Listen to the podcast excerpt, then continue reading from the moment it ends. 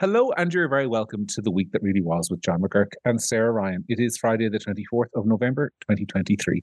It's an interesting edition of the podcast this week for fact the reason that Sarah and I actually recorded this yesterday on the 23rd of November at about one o'clock in the afternoon before um, Dublin went mad after a terrible incident. Um, so, just for the benefit of listeners, for the first 25 minutes or so, you're going to listen to Sarah and I talking on Friday um, because we, we thought it was important enough, this being a weekly show, to discuss what actually happened yesterday. And then after that's over, you'll hear our original podcast, which was recorded yesterday. Some of that podcast is a little bit light, it's a little bit jolly in tone.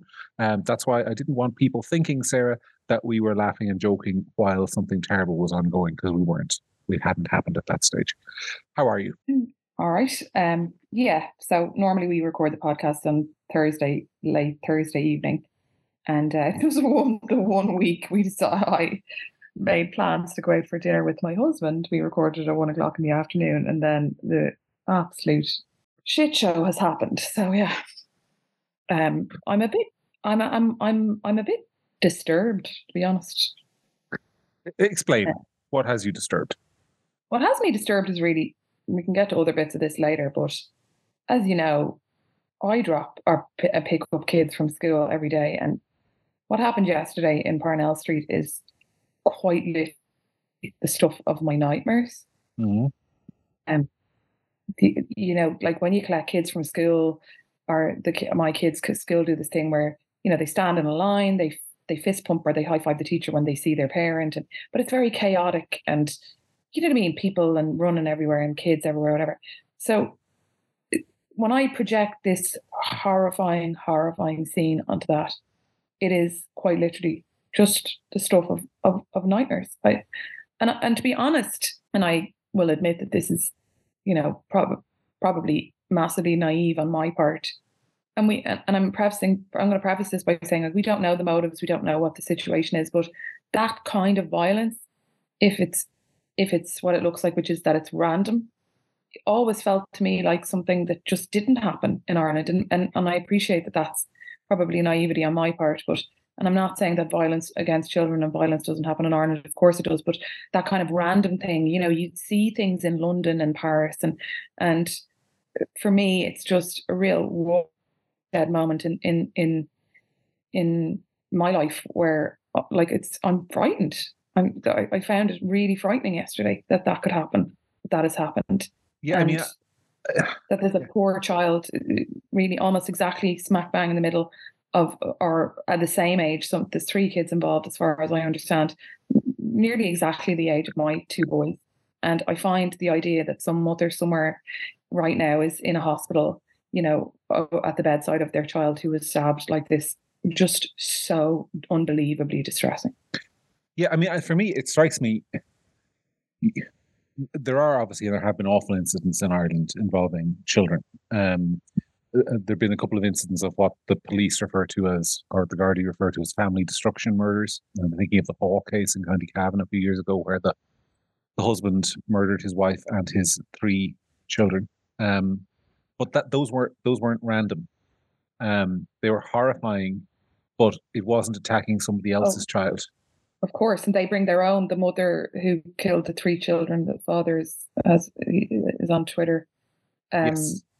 That again, that kind of thing is the stuff of nightmares, and I'm not, I'm not, I'm not kind of, I'm not diminishing that by in any way. But the random acts are yeah, terrifying I'm not, uh, yeah. To be clear, I'm not disagreeing with you.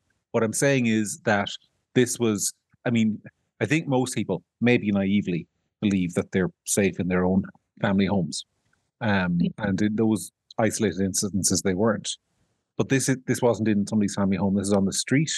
It was apparently, and I, I, want to stress, Sarah, the word apparently because the Gardaí are not.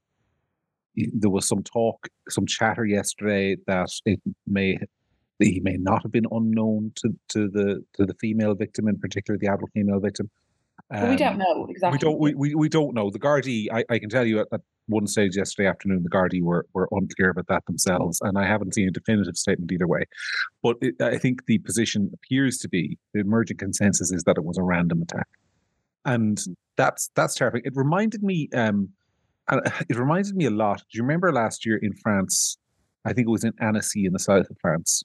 Uh, and there's so many of these in France that they they they kind of get merged into kind of general sense of attacks in France. But this one was particularly horrifying, where uh, a young man went around a playground stabbing toddlers. Do you remember that? Oh God, yeah. You do. Uh, it, it, it had that kind of. That's what it reminded me of. Now it's up to the Gardaí to investigate. I'm sure that's one angle they'll be investigating. Um, they said yesterday that their initial their initial indication was that it wasn't a terror attack, for example, but they also didn't rule it out. They're still investigating that. We don't know why he did it, um, but we know that he did it, and that in by itself is horrifying.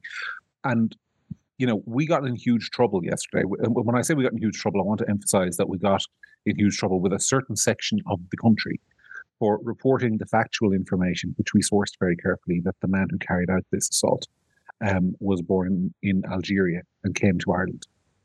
Um, but I think the the reaction to it is not only about immigration. I think it's also about the sort of breakdown of law and order in the city centre, which you and I have talked about for a long time. But now it's okay. But that's, uh, I mean, exactly. There's a massive problem with that in the city centre. But like months ago, you were being gaslit and told that didn't exist. Yeah, we were. I mean, this is this this this incident happened in broad daylight in the middle of the street.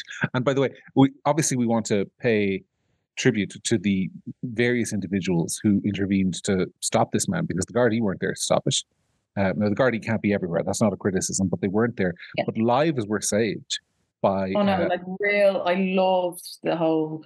It was just such a kind of a testament to Dublin. You know, the Deliveroo driver, like the bravery of that is just unbelievable. Like he's just what a what an amazing human being. And then the woman coming across from the start, just just like like all these real like I just the characters of Dublin coming together and and and doing this amazing amazing. Yeah, uh, there is, and I think it's important. To there's a good news story in there. I mean, there is like there's a, there's a sense that there is still community there, and there is still social solidarity. Nothing has completely broken down. I mean, because no. these people intervened to to to to save people. The, the delivery driver's name is, uh, and uh, please, if we have Brazilian. Yeah, I'm uh, afraid to because I can't pronounce it. Well, if I if I mispronounce Caio Benicio's name, then uh, please somebody tell me and I'll correct it next week. But Caio Benicio is his name. Uh, he's from Brazil. He's a delivery driver. Um, do you know what's really interesting, actually, that he's from Brazil, where, and I have no idea, I'm speculating wildly here, but uh, in Brazil, they, they teach a form of martial, martial arts called capoeira one of the principles of which is that if somebody is, and this is just good public service information, if somebody's attacking you with a knife, you it's almost impossible to stop them with your hands because you will the your hands. Of course, yeah, yeah, yeah. So you, you basically need to find a blunt object, any kind of weapon, that's and and attack with that to protect your hands. Uh, so he he used his motorcycle helmet to literally beat the person into submission. And then there was the the other the other fantastic bunch of characters. I think there was an American woman involved in yeah, kind of because so. there was an angry mob, and I completely understand the sentiments of the angry mob, which which surrounded the attacker on the ground. I mean, there were literally little girls injured who just been stabbed, so one might understand the tempers are running high. But there were there were a couple of women who surrounded the attacker on the ground who said were are reported to have said, "Look, this is not how we do things in Ireland. We're going to wait for the Gardaí." Um, and those women, I think, did a very admirable thing as well. Yeah. Um. Anyway, let's talk about the riots.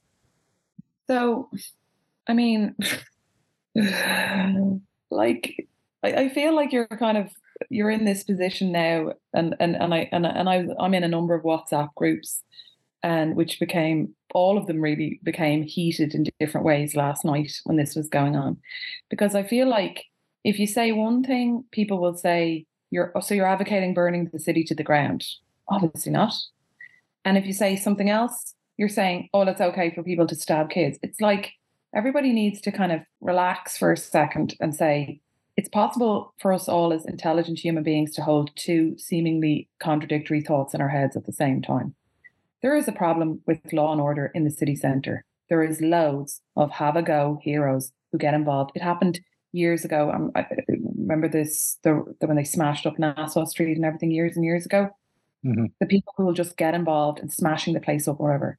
Smashing up shops and the Luas and setting fire to things has absolutely nothing to do and doesn't no no benefit to anybody or anything. And and because of that, I was really struck this morning when I was listening to Claire Byrne. And Claire Byrne had, you know, it was it's obviously a topic all over the radio this morning. Uh, how long it took for a conversation to happen about what about what happened to these children. Mhm. Now, however, I think the Gardaí, like attacking your the Gardaí attacking the city, is like you, you, you can't you can't say anything but that that is reprehensible behaviour. It, is it is what it is, but th- th- there is an element, not not the ones who are smashing up Foot Locker and stealing and looting and all that nonsense. There is an element of frustration that is growing within our society that is problematic and that the government are ignoring. Yeah, I, I couldn't disagree with anything you said there. I was talking to a Garda press officer last night who shall remain obviously nameless, but um, sort of reviewing the day's events with them. Hmm. And one of the things they said to me, which I thought was notable, was that the Gardaí sort of, um, on one level, I want to be careful how I phrase this in case I get the Gardaí and their press officer in trouble. But on one level, they consider it a success in that nobody got killed yesterday. Yeah. As of today, when we're recording, and I want to stress we're recording this podcast at twelve thirty in the afternoon on the twenty fourth of November. So if this changes, uh, that's why I'm saying this. But as, as of the time we're speaking, nobody has died. Thankfully, um, even the children, although they're in a grievous condition and will probably be scarred for life mentally and physically, um, nobody has died. Um, so the, that, that's that's that, that's one thing to say. That is not to excuse the violence that went on yesterday. I was struck by Fatima Gunning, who has been on this podcast for and is just a stellar reporter, because Fatima has something um, that very few reporters have, which is absolute balls of steel. She was on O'Connell Street last night I saw. and she was in the middle of these scenes and she said that for example one of the things that was happening was people were clashing with riot police and the riot police would push back and then the entire crowd would turn and stampede in the opposite direction and she said like she was literally like simba in the lion king when the buffalo herd is coming she was hiding behind the lamppost not to get trampled so she was there and um she at one stage she was very nearly hit by a firework and i think another member of my team my cameraman was hit by a firework um so it was brutal. But she was there and she was on the ground. And she said that basically what happened was that there was a protest. There was a protest called for six o'clock in the evening at the Spire. There was Yeah. also some incredibly incendiary rhetoric on Telegram and uh, other spaces where a couple of head the balls spend their time, um, encouraging like aggro with the cops. But it started off initially small, and then when the basically when the first fireworks started being set off, uh, that drew in every maniac in the city center. Um, and like, uh, uh, you know, it's fairly obvious. You know, you can be far right and have strong um, views on immigration and even you know they overthrow the state for all I know, um, or you can just be somebody out who fancies new shoes. And I think I think there was a, probably a mixture of those two elements, but I think disproportionately as the night grew into people who just wanted new shoes um, and could fancy getting them cheap by smashing in windows. I, I think that happens in every every situation. You saw it in the U.S. with the Black Lives Matter riots. You see it every other day of the week in Paris and France. Um, so I think the the narrative that this was a purely sort of far right thing is, in the first instance, a bit misleading. I think it probably started off that way, but it grew into something much bigger. I think that's sort of the impression, certainly, that Fatima got from being in the crowd. Yeah. And the impression I got from watching, frankly. And Uh, also the age, the age profile of some of the people I saw on videos was quite young. Like, you know, they're not politically radicalized. They're just the, you know, problematic people who've been in the city centre for the last couple of years that we've talked about on this podcast that make this have made the city unsafe. You know, like the guy who was coming from the theatre. I c- remember he was rounded on by absolute scumbags in town who remember he was I beaten don't. up. I actually don't remember it, but, but there have been so many cases. well, there was okay. There was So there was a, a a- period there about six months ago, or maybe less, where you and I discussed week on week. There was a number of high profile incidents in the city centre. Um, actually, I, I do remember the case you're talking about now. It's just come back to me. I do remember it. Um, And- but yeah, Yeah, there were. This element, and and and you know, there was kind of lots of thoughts and prayers and lots of hand wringing, and then calls for more Gardaí or whatever. And listen, I'm not going to say whether or not more Gardaí were patrolling the city centre, and I didn't. I was. I don't spend enough time in town to make a call on that. But I was saying as well that like when I went into um, the King's Inns in Henrietta Street and stuff like last year, the year before, and definitely after COVID, the city centre had deteriorated massively. That was a conversation that was happening, and it was considered to be appalling and far right to call it out. And now I see a lot of people really like what would have been considered quite far right language about the background and socioeconomic status of some of these people on social media. Like, yeah, I- you know, like the language that's that's I've I've I've seen on Twitter today by people, obviously I won't name, but I was kind of struck by God. If you were saying that a few weeks ago about the guy who was beaten up and that these people were this, that, and the other, you would have been absolutely yeah. cancelled. But now it's okay because we're moving to it's a different thing. And I just think people have a kind of an a la carte approach to what is and isn't okay. Yeah, the, a few, weeks ago, the people rioting in the city centre last night were just, uh, you know, troubled youths in deprived areas that had a crime problem, and now they are, in the words of the the Minister for Justice, far right thugs. So it's uh, it's uh, yeah, you're right. There's there's a there's a degree to which flags of convenience are applied here, and there's also a degree to which like there is just rank hypocrisy. I mean, mm-hmm. first of all, like I have, have what I've had it with, because there was obviously an element last night of people being frustrated over immigration, and what I have had it with is the is is is is this nonsense of you know, people protested peacefully, Sarah, in East Wall for months. And they were ignored and they were called far right and they were called the dregs of society and they were called bigots and they were Let's call it what it is. Let's call it what it is. Racists. They're all racists. Yes you had you had women across the country um, in places like Drimnagh and and Sallins and you know Lisdoonvarna, you name it, going on camera and saying we are concerned about the safety of women and children in our area because you are importing a whole load of men into an area that has no amenities for those men. Um, and we are concerned, frankly, that that might have an impact in our state, on our safety in the long term or the short term. Bigots, you know, disgraceful, you know, shut up, we don't want to hear you. We're going to do this anyway. Um, and you do it anyway. People talk about an eruption of violence. I mean, every time people have tried to do this or express their views in a peaceful way, the establishment in this country, with the full connivance of the media, has said, you know, go away. We don't want to listen to you. Um, but also, but also, even at its most base level, you know, is and like even even uh, you can't like some of those people will be racist John. like some of those people will be but some won't and that's the, the job of politics and and and you know getting people creating a country that has some unity is is to talk to those people it's not to like it doesn't we're now at this point where shunning those people and calling them names and and ignoring them and not listening to them and you know making them this kind of like outcast from society isn't working. Like it simply has failed as, a, as an idea. So now we have to talk about okay, so what next now? We're going to have to have conversations with people that are difficult. That's politics. Yeah. That's being the minister for justice or the minister for foreign affairs. Hard conversations where you talk to people that whose opinions you don't like. Mm-hmm. That's it. Like, that's what's that's what's needed. There's there's always going to be elements of horrible, racist, terrible people in, in countries. There's also going to be people who are just frightened who just need to be talked to. But you have to try and bring these people together. Yeah. And I, I just feel like the government and, and the media in this country have just started, have this developed this pattern, whether it's COVID or whatever, of us and them, and just allowing themselves to not ever have to listen or engage with people they don't like. That's exactly what it is.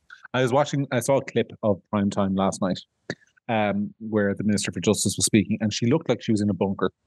I'm sure she wasn't, but it had that atmosphere of kind of like there was kind of a, a, harsh yellow lighting, and she was in this room and she was speaking, and she looked a bit shaken up, and she looked like she was in a bunker somewhere, uh, trying to weather out the the coup, basically. And I just thought, like, what what are we doing here? This woman has failed miserably in her job. I'm sorry if you're if you are the government of a country and the city centre is in flames. This is Ireland, by the way. It's not like we have week a weekly culture of riots like the French do. This is Ireland. This stuff does not happen very often. and the, the city centre is in flames, and a large section of the population have lost all faith in your ability to police the city uh, or to keep them safe, or that you're listening to them. What are you doing? Get, resign. Yeah, she's doing herself no good. She's doing the country no good, and frankly, not just her, but the whole shagging government. I don't know what they're doing. Um, so I mean, I, I just, I just think, I mean, what, what strikes you're me, you're just a far right dog whistler, John. Yeah, well, what, what strikes me is this is you know, this is the thing. What strikes me is I'm listening to them this morning, and I'm listening to the to the waffle and the platitudes, and it sounds to me, it doesn't sound like any kind of conversation with the country. It is the usual in-group establishment group therapy session where we'll all talk ourselves into believing this was an isolated incident. It could have been prevented if there had been better policing.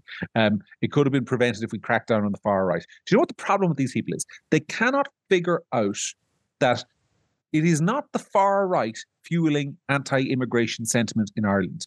It is anti-immigration sentiment fueling the far right. The, the problem is growing because of the government's actions. It is not as if all of a sudden, I'm going to name some of these people: Derek Blighe down in Cork, or or or Philip Dwyer on Telegram, um, suddenly became flavor of the week with a huge section of the population. It is that nobody else is addressing the views that loads and loads of people have. Um, so so you, oh, we've got to stop the growth of the far right. If you want to stop the growth of the far right in this country, put some controls on the border. Stop putting thousands of people into villages around the country um, where you know the where, the people living there do not want that to happen. Stop shouting every time your own citizens say we don't want this, but with the the single transferable answer of oh we have international obligations because you don't. That's a lie. It is a it's a blatant, barefaced legal lie. This country does not have an unlimited international obligation to take as many people who want to come here. Um, and the public can see that. And they're getting angrier and they're getting angrier and they're getting angrier. And then eventually, when it boils over, oh, it's disgraceful, they're so good, it's far right. I mean, resign. That's all I'll say about that. Well, I think if you're sitting here today and you are on either side and you think that everything that happened yesterday happened because of immigrant immigrants, you're absolutely wrong and racist. And if you're sitting here thinking everything that happened yesterday happened because of the far right, you're also wrong and an idiot. Correct. Correct. Um, there's it, it, has got multitudinal factors, but we have a we have a media with and a, and a political establishment that can only see one problem. Anyway, Sarah, I think we'll we'll we'll leave it there. What comes next is the podcast that we recorded yesterday. Um, let's hope that this is now seems which now what? seems just which now seems just kind of bizarre. Well, you know, uh, people can keep listening. There is some stuff in there that's actually relevant to this topic around Ryan Casey and other things. But um, you know, there's okay. also also some stuff about how how bad you I am. At, how bad I am at housework. So keep listening. All right. Talk to you later. Bye. Hello and welcome everybody to the week that really was with John McGuirk and Sarah Ryan. It is the 23rd of November 2023. Um, it is, I think at this stage when we're recording, it is just about oh, 30 odd hours to the toy show. Sarah, how are you set? Oh my God, the toy show is an absolute nightmare. My kids only became aware of it last year, and it was a hellscape of trying to keep them up till nine o'clock while they were like absolutely strung out on sugar. And then they watched it for about nine minutes and then were like crashed, and it was hell. So I mm. was hoping that I would get away with like telling them that it that, that it had changed to a Saturday morning program. But the school have started this whole thing where they can all wear their pajamas and bring a toy tomorrow in advance of the toy show tomorrow. Oh, for the love of God. So now I have to find pajamas that are suitable for them to wear to school and a toy and do the toy show tomorrow night. So. I, I, was a curmudgeon last week of putting up the Christmas tree. I'm going to be a curmudgeon this week as well. Schools should teach kids maths and writing and reading and shouldn't be interfering and stuff like that. Um, I know it's like they all love it and whatever, but it must be a nightmare for parents. I think the best thing about not being a parent is I don't have to watch the toy show and will not watch it. Oh, like yeah, like I, I, but I don't even think like I think that what you what is it two hours or something?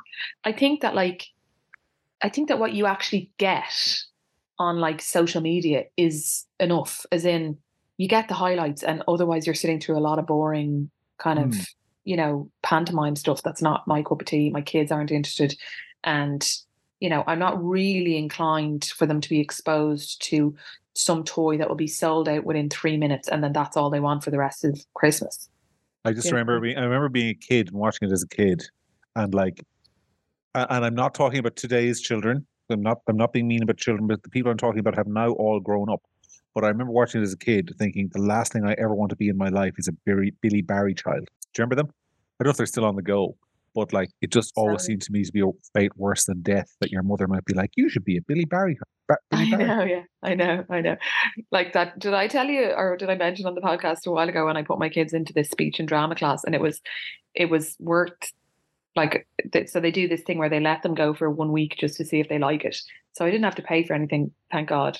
But it was worth the hassle of getting them to it for the comedy of how much my two boys absolutely loathed, loathed. lo- like I, oh, the, the door swung open while I was waiting outside for it to be over, and that one of them was weeping, like just like uh, they're singing the Lion King or something. They came out. My boys are like so like football and you know like just so into like whatever. And I was just like giving them you know the chance for a taste of something different, and they were furious when they came out. One of them was like, there was dancing, and then there was a few more minutes of talking, and then there was more dancing, dancing, dancing, dancing. And I was like, okay, okay, you don't have to come. We are never coming back here. And I was like, okay, guys, like fair enough. So I don't, maybe my daughter, but I don't think I've got any Billy Barry kids and the two boys anyway. That's for sure. No, no, they'd probably be like me watching it tomorrow night, going, "God, hope she doesn't think this is great and make me want to be one of them." All right. Well, look, uh, we got some feedback on last week's podcast. As always, we'll we'll mention it. Um, a, a lot of them, a lot of them actually were positive on last week. Um, but remember, we were talking last week about people saying, "You know," um, which you were accused of. Um, several people wrote in to say that they have their own verbal ticks. One person, it's "You know what I mean." Another person, it's "You know." Another person says, "I'm." Jonathan says, "I'm defo the like guy." He says "like" all the time. So that that that um Another person, by the way, says that I am Scrooge, which uh, is a, a label that I embrace. Yeah, that was from Ned Luby seven four one nine. He says that I am Scrooge, which I embrace. Um, and uh, some guy called Keith Witty Gmail says he hates the Christmas satanic vibe, which um, well, I suppose I don't know, that's one way of looking at it. I, I don't really feel like it's satanic, but that's your opinion. That's your opinion. Um, anyway, uh, that any any comments that stuck with you that you want to give out about? Really? Um, a lot of people were were keen on putting up the Christmas trees if it makes you happy. So fair enough. Um, I'm I don't. gonna I don't recognize my own country. Remember when I was growing up, the, the very idea of putting a Christmas tree up before the eighth of December would have been frowned upon. But it's just the country has changed. Anyway, You know what are you gonna do? exactly. This podcast is, of course, called "The Week That Really Was," and there are people probably sitting here going, "When are you going to start talking about the news?" So let's start talking about the news. And I think the biggest news in the last week, Sarah, unless you disagree with me, was actually something that happened the day last week's episode was released, which was when Ryan Casey, the boyfriend of the late Ashling Murphy, made his victim impact statement in the uh, in the High Court ahead of the sentencing of Joseph Puska. And in that statement, um, he made several comments that were, um, I suppose, if you were in the media, you might call them eyebrow raising, and if you are somebody else, you might call them common sense. Um, I certainly thought uh, it was very brave of him to say what he said. He essentially said, for the few people who haven't heard what he said, he said that Ireland is no longer the country that he and Ashling grew up in, and he questioned why somebody like Joseph Puska was able to come here from Slovakia, live for 10 years, get a five bedroom house from the taxpayer, and never do a day's work in his life or contribute anything to Irish society. While, um, I'm paraphrasing now, but while he and Ashling were expected to save, scrimp and save and work for everything they had. Isn't it a fair question?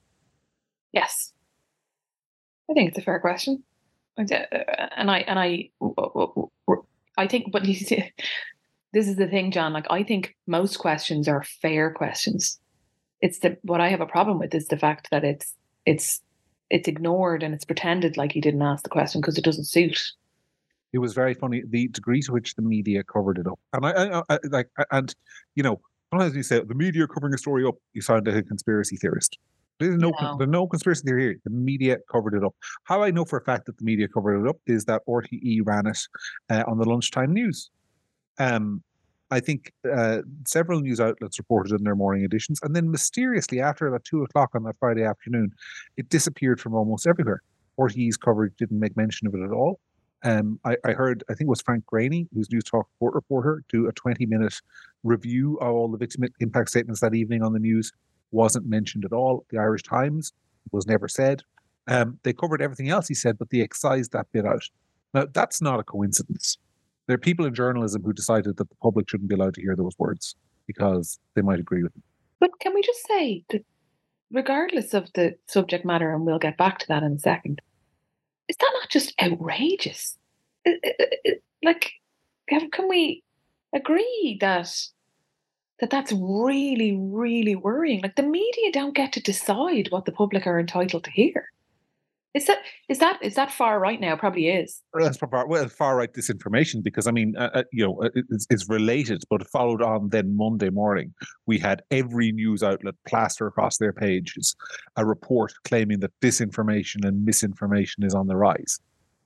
Bullshit, like bullshit. And I mean we can talk about the report. I might talk about the report a little while later on, but the report itself was a load of nonsense. Um, but the irony of going on Friday, where you have deliberately by omission misinformed the public about what was said in court, to then blathering on about the, the rising threat of misinformation and alternative media outlets. We got a mention in the report, by the way. Gript Media apparently is, they, they didn't accuse us of circulating misinformation.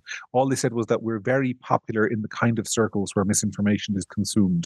Oh, hmm. um, like, God, grow up. Seriously. But um, I, I thought the yeah look. It, I, I think question. it's just. I think it's just.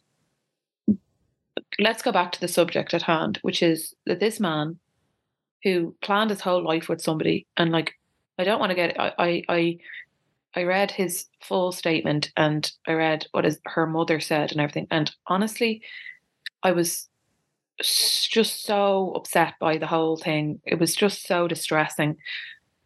These people's lives are ruined. You know there's no there's no there's no there's not going to be anything that can ever undo this. There that mother you know she said this line in it and it was like you know small talk i don't care anymore you know and i just just really resonated with me like you know somebody murdered my daughter like who cares about small talk? I don't care about talking to anybody. I don't care about anything anymore. My life is ruined. And this guy fell in love with this girl, like two hard workers, planning their life together. And for no reason that makes any sense to anybody, she's just gone in the most violent, horrific way.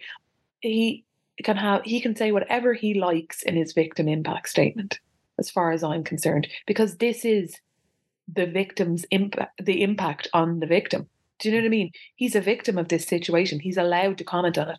I think it's absolutely outrageous that what he said is just covered up.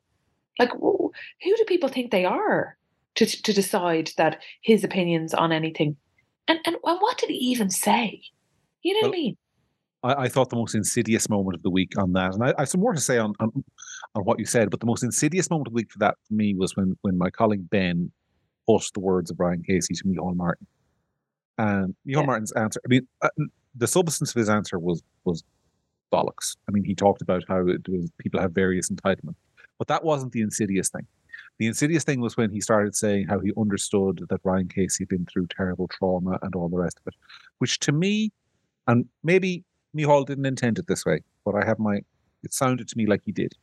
Uh, it sounds to me like saying, "Oh well, obviously he's under huge stress and he's very upset, and you know maybe we shouldn't be talking about what he said." There was that there was that kind of hint of mm that's what I got from what Micheál said. Now, maybe he didn't mean it that way, but it sounded that way to me.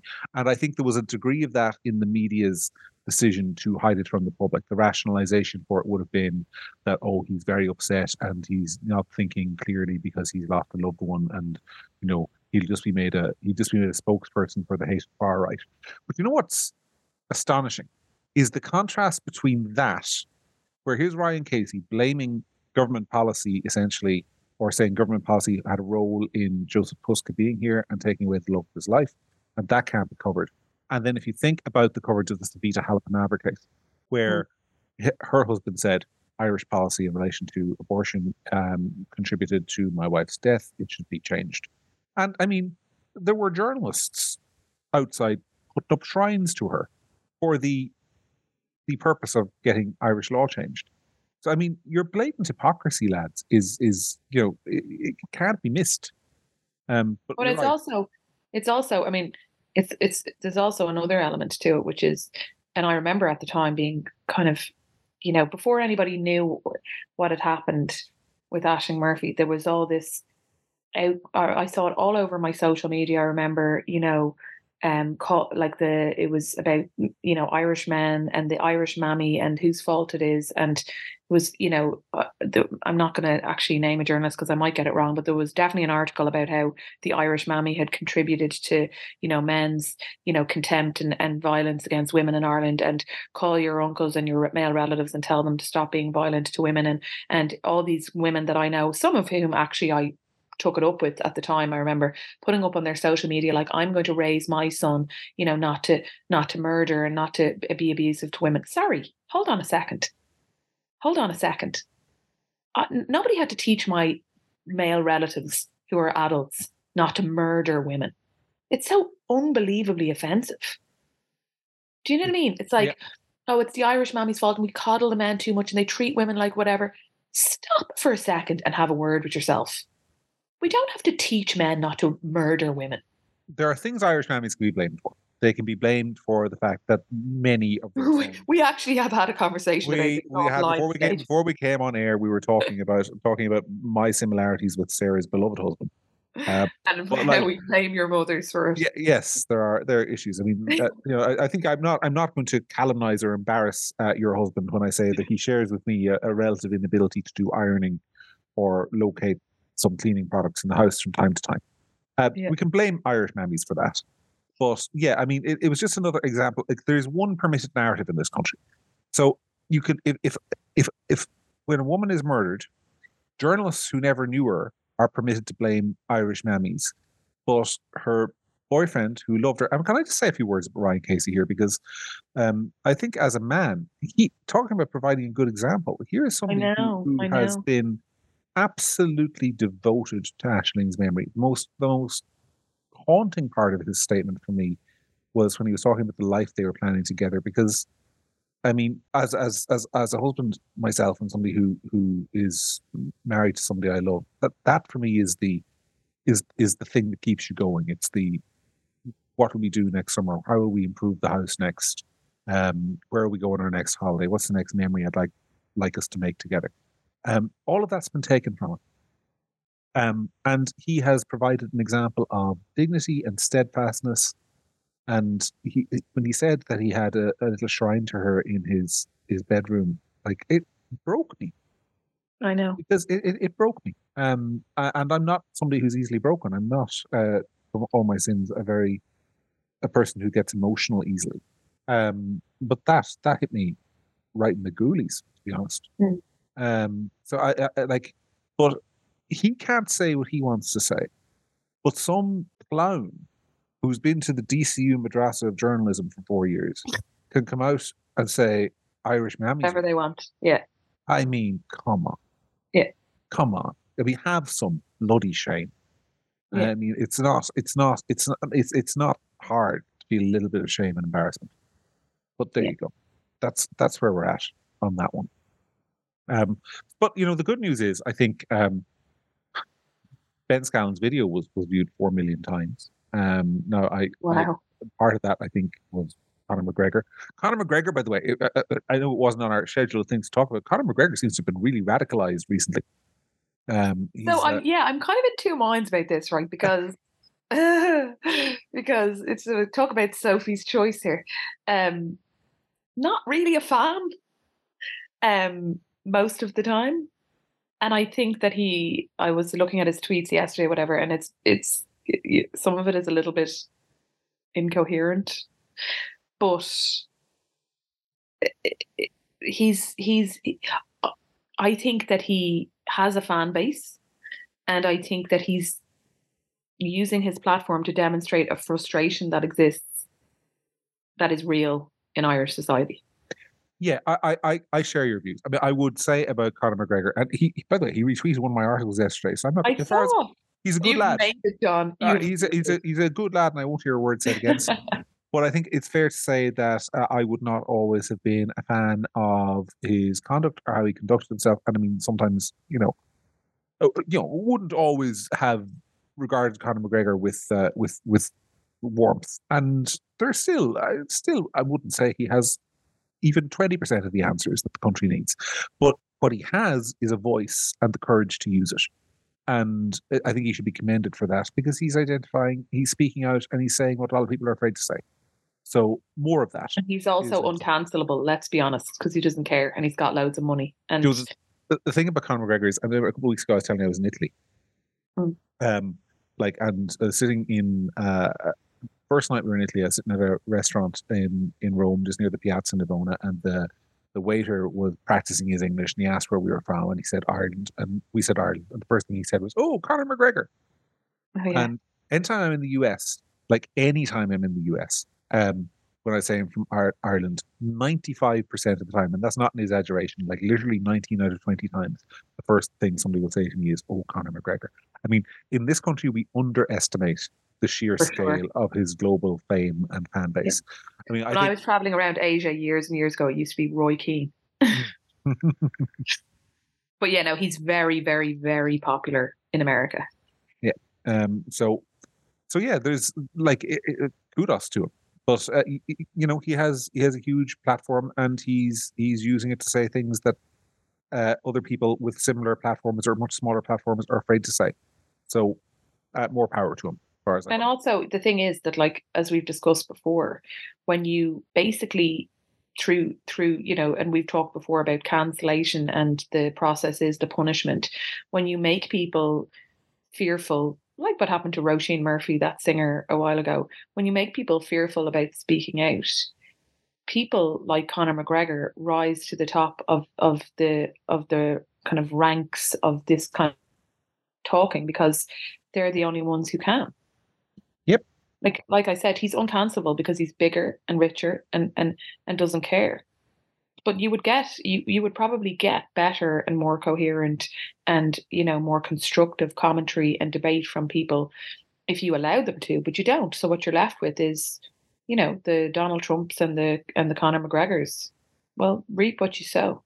And the Javier Mileis and the um, the uh, uh, lad in Holland, Geert Wilders. Who, nice who, segue there, John. Was it? I mean, I are we. Look, I, I just think um, it's all it's all connected, and these these these issues are not are not shared in Ireland alone. Geert, Geert Wilders, um, you want to talk somebody who's far right in inverted commas? Geert Wilders is about, and, and I say this, some people are going to react badly. I say this, but I'm going to say it anyway. He's about as close as you can probably get to the real deal, as in actually fringely being out there. He wants to do things that are are genuinely quite extreme. Like he wants to ban the Quran.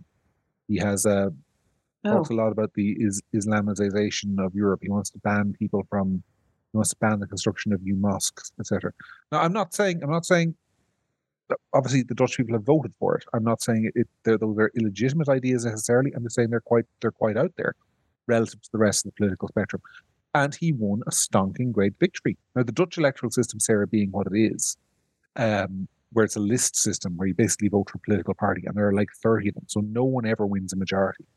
But mm. to win, um, he basically won a, a, full quarter of the seats.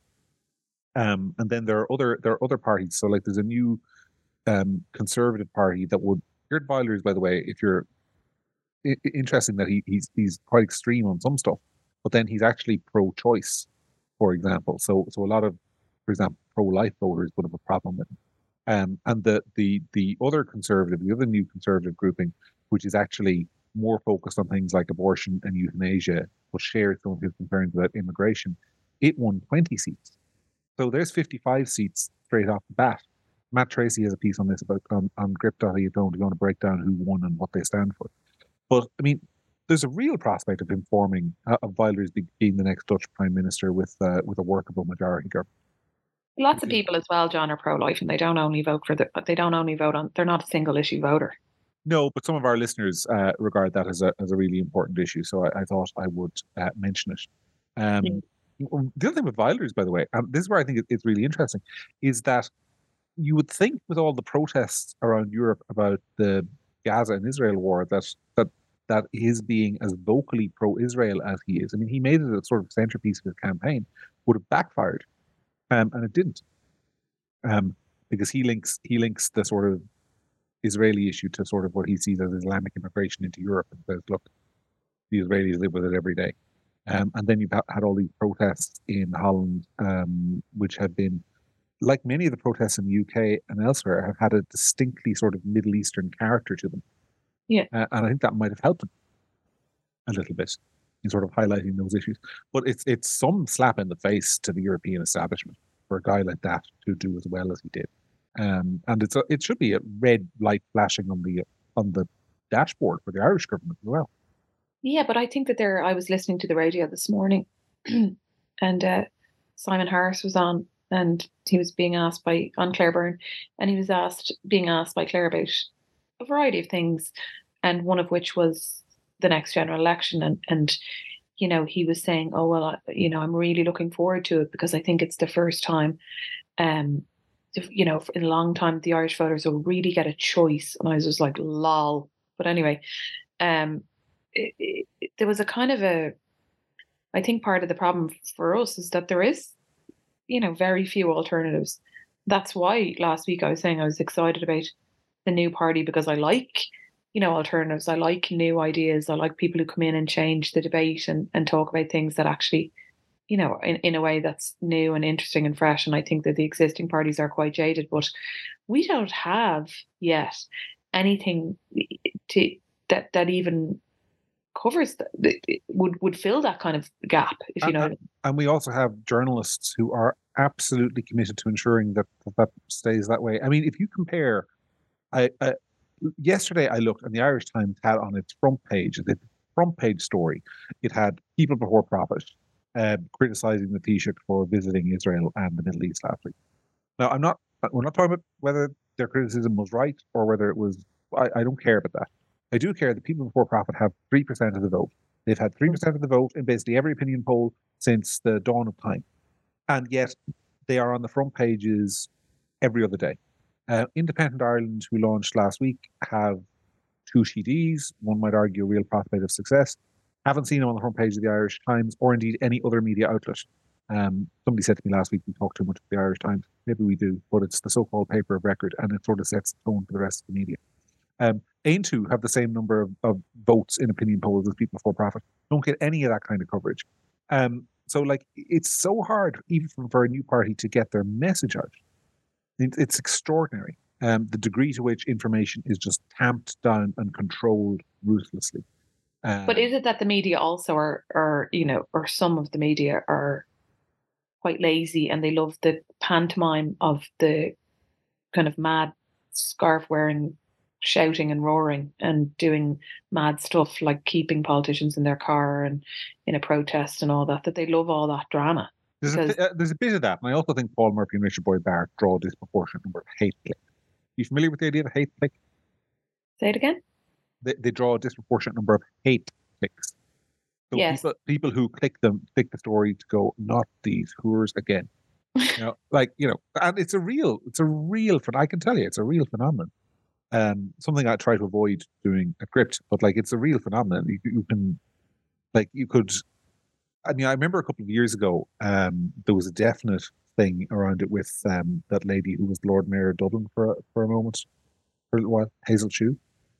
Um, I noticed that anytime she was in a headline, didn't matter what the story was, people would rush to click, and it was never because they liked Hazel Chu. It was just to find out what she'd said now. Um, there's a degree mm. of that. Um, I don't have anything positive to contribute to anything about Hazel Chu, so I will remain quiet. You're not uh, outing yourself as potential hate clicker, I hope, sir. Just but, irritating. Uh, yeah, I, I, also have very little positive to say about Hazel Chu, but I'm using her as an example of that sort of phenomenon. There are politicians um, and people in public life who annoy people so much that covering them is actually profitable because people want to rush to comments to say something negative about them. And, the, and maybe there's an element of that with the coverage of people for profit, but it doesn't explain why um, they get. I mean, it doesn't justify it. it. Might explain it, but it doesn't justify it. I mean, you've got one party that's on three percent getting kind of blanket coverage, never off the TV, never off the radio, and they are, by the way, part of far right. They are the definition of far left, and mm-hmm. no one in the media ever cares at all. But yet, you've got fairly reasonable politicians on the other on the other side of the fence with a different view can't get airtime. But it's, it's it, it, I wouldn't have as much of a problem with it, John, if there was an element where it was being used to, you know, open up discussions about broader issues about the left. My issue is that it's not, for starters. It's just clickbait and just, you know, all of this, all of this for nothing. They have slightly different you know views from the from the mainstream media and the mainstream government on a couple of issues but ultimately they're still toeing the line on most things, let's be honest. And my issue is that all we ever hear about is the far right and the far right this and the far right that and the fear of the far right, the far right, far right, far right, and how terrifying it all is. And the far right looks like this and the far right is racist and the far right thinks that. But nobody ever has a conversation about what the extremes of the far left look like and how that might go wrong. And you know, we could we could sit down and have an entire podcast and school people on where in history the far left have gone wrong. But uh, hopefully people have their own ideas of that already. But there's never any conversation about what might be too far left, what might be completely extreme, what might not work. It's just airtime, airtime, airtime for people, as you say, around 3%, and no development or challenge of those fundamental ideas either. So we're, we're getting at the short end of the stick on both ends. Yeah. we have to listen to them, but we don't ever have to listen to them getting challenged. Yeah. It's bananas. And the other thing that never happens is that people will never explain to you what it is that people for profits actual policies are ever. It will never. It will never be said. Um, so, for example, a couple of years ago, Paul Murphy launched a manifesto for a group called Rise, which is sort of his subdivision of People for Profit. Um, and like it's a, it's an astonishing document. So Oh yeah, if it was another if it was another party, it'd be gone through at a granular level yeah. to find that on paragraph four hundred and thirty-two, chapter chapter seventeen, line nine, you made a typo, whereas he could have buried within his Rise manifesto a plan to a plan to build an, a, a wall around whatever, and no one would mention it. So, for example, uh, he calls for a full secular socialist constitution that enshrines human rights and abolishes the right of capitalist private property. There's your house gone, Sarah. and mine. He wants a four day week with, wait for this, no loss of pay, increased annual leave to 40 days per year, and two years of paid leave for parents. There's our business gone. Yep.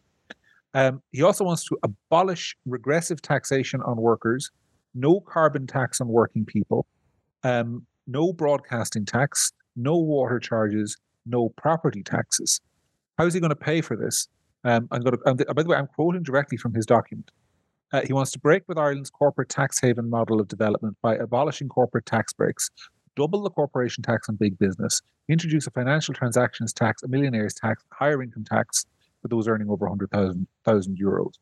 But then, wait for it. After after putting everything on um, taxing big corporations, wait for the literally the next paragraph nationalize the banking system and the core sectors of the economy cur- currently controlled by major corporations. So the very corporations he's relying on to pay for all this nonsense, he wants to nationalize them and take them out of the for-profit sector. So how are you going to tax profits when you're nationalizing the companies and getting rid of their profit? I what mean, could poss- what, what, could possibly go wrong, John? But, but you're very negative. Is, you're very negative. This all seems fine. But I'm sorry, but the, this is the thing. I mean, and uh, I guarantee you there are a lot of people listening to this podcast who've never actually heard what his policies are before, but he's allowed on television to advocate against why other people's policies are bad. Meanwhile, um, somebody like uh, Independent Ireland or Aontú comes up with a policy document in relation to something, and the sky is falling in. It's far right extremism. Oh my God, what are we going to do? Have you seen this new policy? It is uh, the double standard is outrageous. It is shameful. It is embarrassing, and a media that engages in it has no right to the title of journalist. They, they mm-hmm. don't, and that's why I just have so much. Like I, I logged on to TikTok this morning, Sarah, and the first thing I saw was an advert from TikTok that tells me that was basically saying we're now working with the journal.ie to help you identify fake news and misinformation on this platform. I mean, go and jump in a ditch. Yeah. Sorry, am I ranting a bit? No, no. I, I I'm just thinking about how and having a baby is a wonderful thing, but all of that manifesto has never gotten any airtime. But Paul Murphy having a baby had days of coverage. Baby it, Yeah.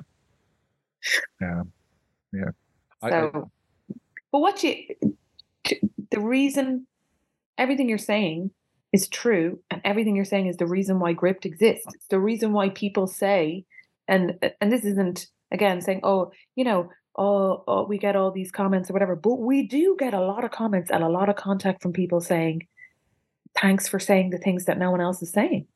Gript exists because of this point. It does. It does. Um, but you know, but it can still be irritating. Yeah. it can be very frustrating. It can be very frustrating to watch something like the Ryan Casey thing last week happen in real time, and know that you know there's a limited amount you can do to try and correct the record for people. But you, you, you, you do know that there are there are people in this country, probably hundreds, thousands of them, who still to this day have no idea that Ryan Casey said what he said in his victim impact statement, who would agree with it. Because they they're older, they get their news from RTE, they they read the Independent or the Examiner, and um, they get their news from local radio, which may or may not have mentioned it. Local radio can sometimes be better, but they, they just have no idea. And that is an astonishing amount of power for a group of people to have in society who nobody elected. And it is horrendous to see that power being abused in the way it is persistently abused. Yeah. That's right. It was it was it really for me took took on a life of its own during the referendum to repeal the eighth. And it was the first time I really saw just completely unbiased or biased, shameless promotion of one side over the other with a straight face. Yeah. And I remember talking to my dad about it at the time, who would have been not in agreement with me on the on that issue. And um, I said it's all very well now on an when it's going in a direction that you want, but later, and by the way, he agreed with me when I was telling him um, about what I was observing. But he, I, I, said it's all very well now when it's something you want, but later on, you know, the the, the, the media and, and and and people in so behind the scenes in social media becoming emboldened to interfere and and to push things a certain way and to you know, not not give the two sides is a is a real concern. Mm. And I and I haven't been reassured by anything I've seen. I mean, that's you know, six years ago. I haven't been reassured by anything I've seen since. If anything, it's getting worse. Yeah, well, it started in 2016, I think. 2016 was the sort of watershed year because the, the, the, the liberal order got a, got an awful shock by two events that year: the Brexit referendum and the Donald Trump thing. And of course, mm-hmm. if you if you follow the news and you you notice trends in the news at all, the, the, the overwhelming trend is that the that as far as the media are concerned, liberals can never lose elections because they're unpopular. That can't happen. The only way it can happen is if they a didn't get their message out, or b there was some kind of skullduggery.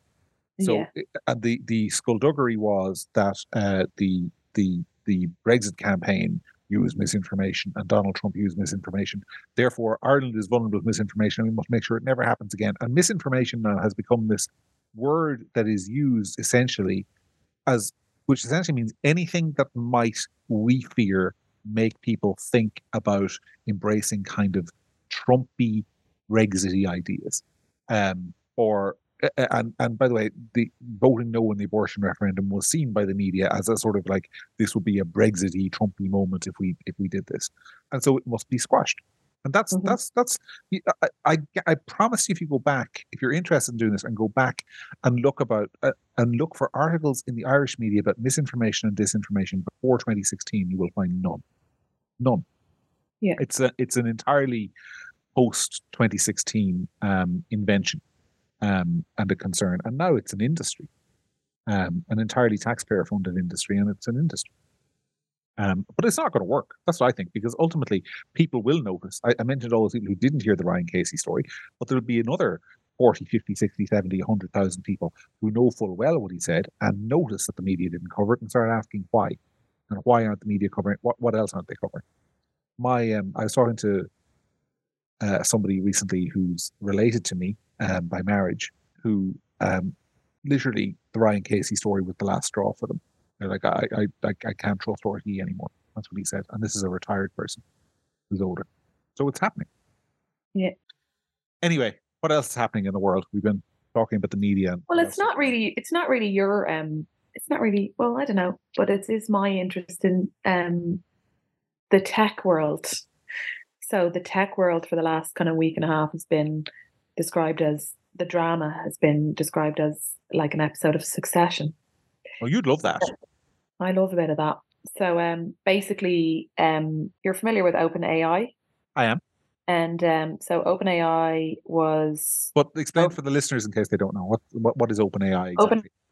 OpenAI is a company um, that basically developed Chat GPT. Mm-hmm. Um, it's a it began as a non-profit organization and the mission was to make sure that the development of ai general intelligence was of benefit to all humanity hmm. which all sounds wonderful and it was amazing but ultimately over time they started to um, hit some bumps in the fact that they didn't in, in order to keep advancing the ai projects that it was working on it needed more money to for talent and you know whatever obviously so um, around 2019, they restructured from being like a purely nonprofit to being what's called a capped profit company.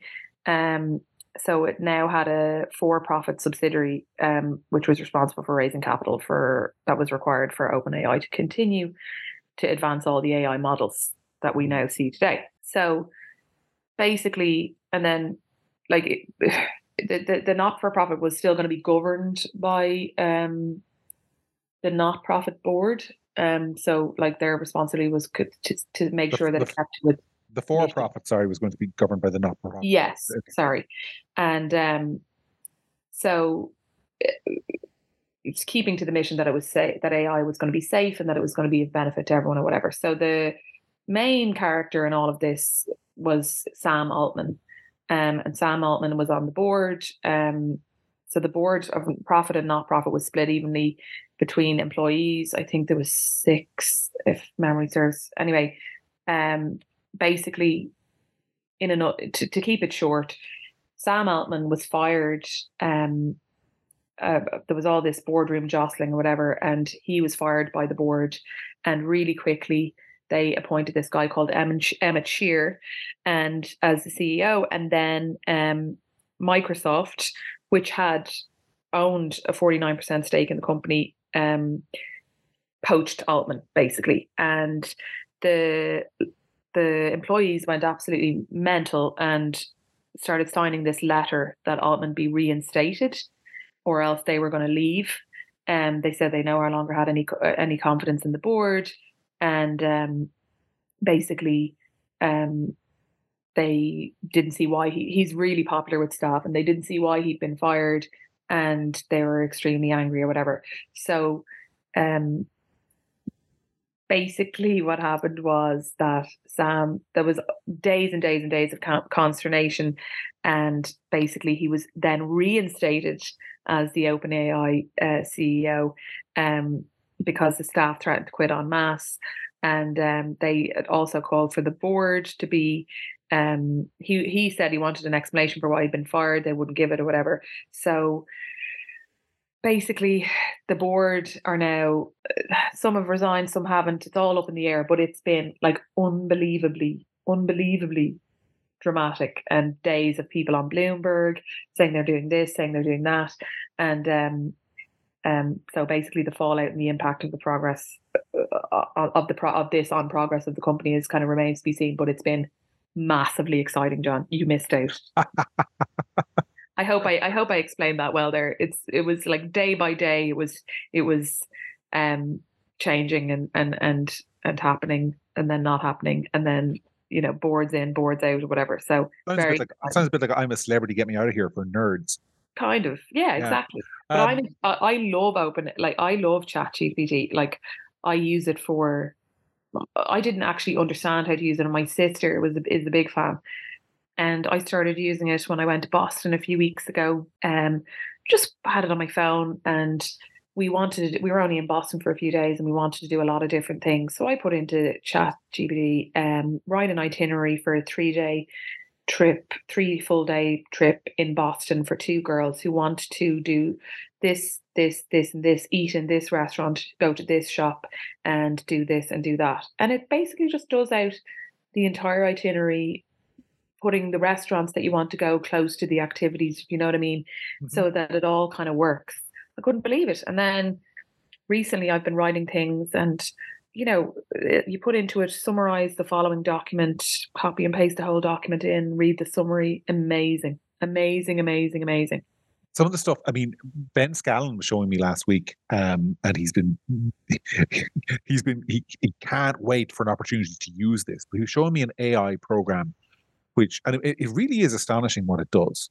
Um, I don't think it's an open AI program. I'm not sure who developed it, so I'm, I can not advertise it. Um, but you can feel free to, if you're listening to this and you want to know about it, feel free to tweet Ben. I'm sure he'll share it with you.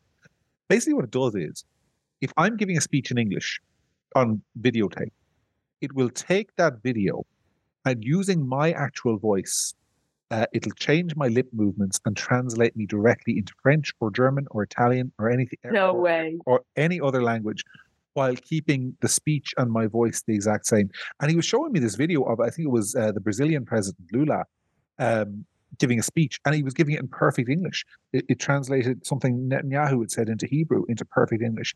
Uh, Macron shot like, and, and um, which obviously has enormous potential from a sort of speed of, the, you know, creating a, you know, in Star Trek, where they they get around the problem of like traveling through outer space and meeting all these like other species and everyone speaks english. And the way they explain that is that there's this button everyone wears called a universal translator. This is as close i've ever seen to that being in real life because you literally just run somebody's speech through a video say translate it into english and it comes out in perfect english. Um, or if you're chinese perfect chinese. Um, so the potential for ai is almost limitless. But your job as an interpreter is gone that'll be terrible for all the Conradh na Gaeilge people who got all those jobs in Brussels translating everything that's said in the European Parliament into Irish. Mm. Um, mm, that uh, sounds sarcastic, John. Um, not at all. It's a great example of, of how to get how to make. Oh, look, I, I, I, if that anyone thinks that makes me sound anti-Irish language, I am not anti-Irish language. I, I actually, I actually think it uh, it'll be it'll be good in a way for people who want to communicate and receive their news through Irish because I don't know if Irish language is available in that AI program yet, but I'm sure it will be. And if you want to listen to Vladimir Putin um, talking about nuking America through mheán na Gaeilge, then you'll be able to do it. that's um, nice. No, it's amazing though. It's it, but the only thing is that it. I have this weird thing where it's I'm asking it to do things, and I and it's I'm so amazed by what it's done, and so grateful because it's saved me so much time that I I keep doing this thing where I'm like, oh, th- uh, writing in, thank you so much, I really appreciate it. And I'm like, you know, this isn't real. Like it feels like you ought to thank this mm. non-human thing. there, are, there are already cases now because you know Americans are weird. There are already cases of Americans falling in love and trying to marry AI. God. You know, creating well john you know if ai figures out how to clean bathrooms and iron its own clothes and wash its own clothes i may follow them oh we're irish mammy it is fascinating, you know. It is fascinating because we were having that conversation. It's one we should have on the podcast at some stage. My mother, who I love very dearly, I mean, and and she would say herself that she ruined me. She ruined me. Like she, I, I was saying to you before we came on air that when I was growing up, like as there were three boys in our house, and the dinner we put on the table, and you'd eat the dinner, and then you'd run off outside to do something and just leave the plates and the glasses behind you, and then they'd be gone. Which I find absolutely fascinating. Yeah, um, and, and, you were saying that that that uh, Keith was the same in, in yeah. his house. Yeah, uh, like so th- there is definitely it drives my wife batty. The other thing I do is I put like I, I well, I say I do it. I don't do it because I'd be shot if I still did it. But apparently, like I, I always have a habit of putting my glasses on the sink, not in the sink.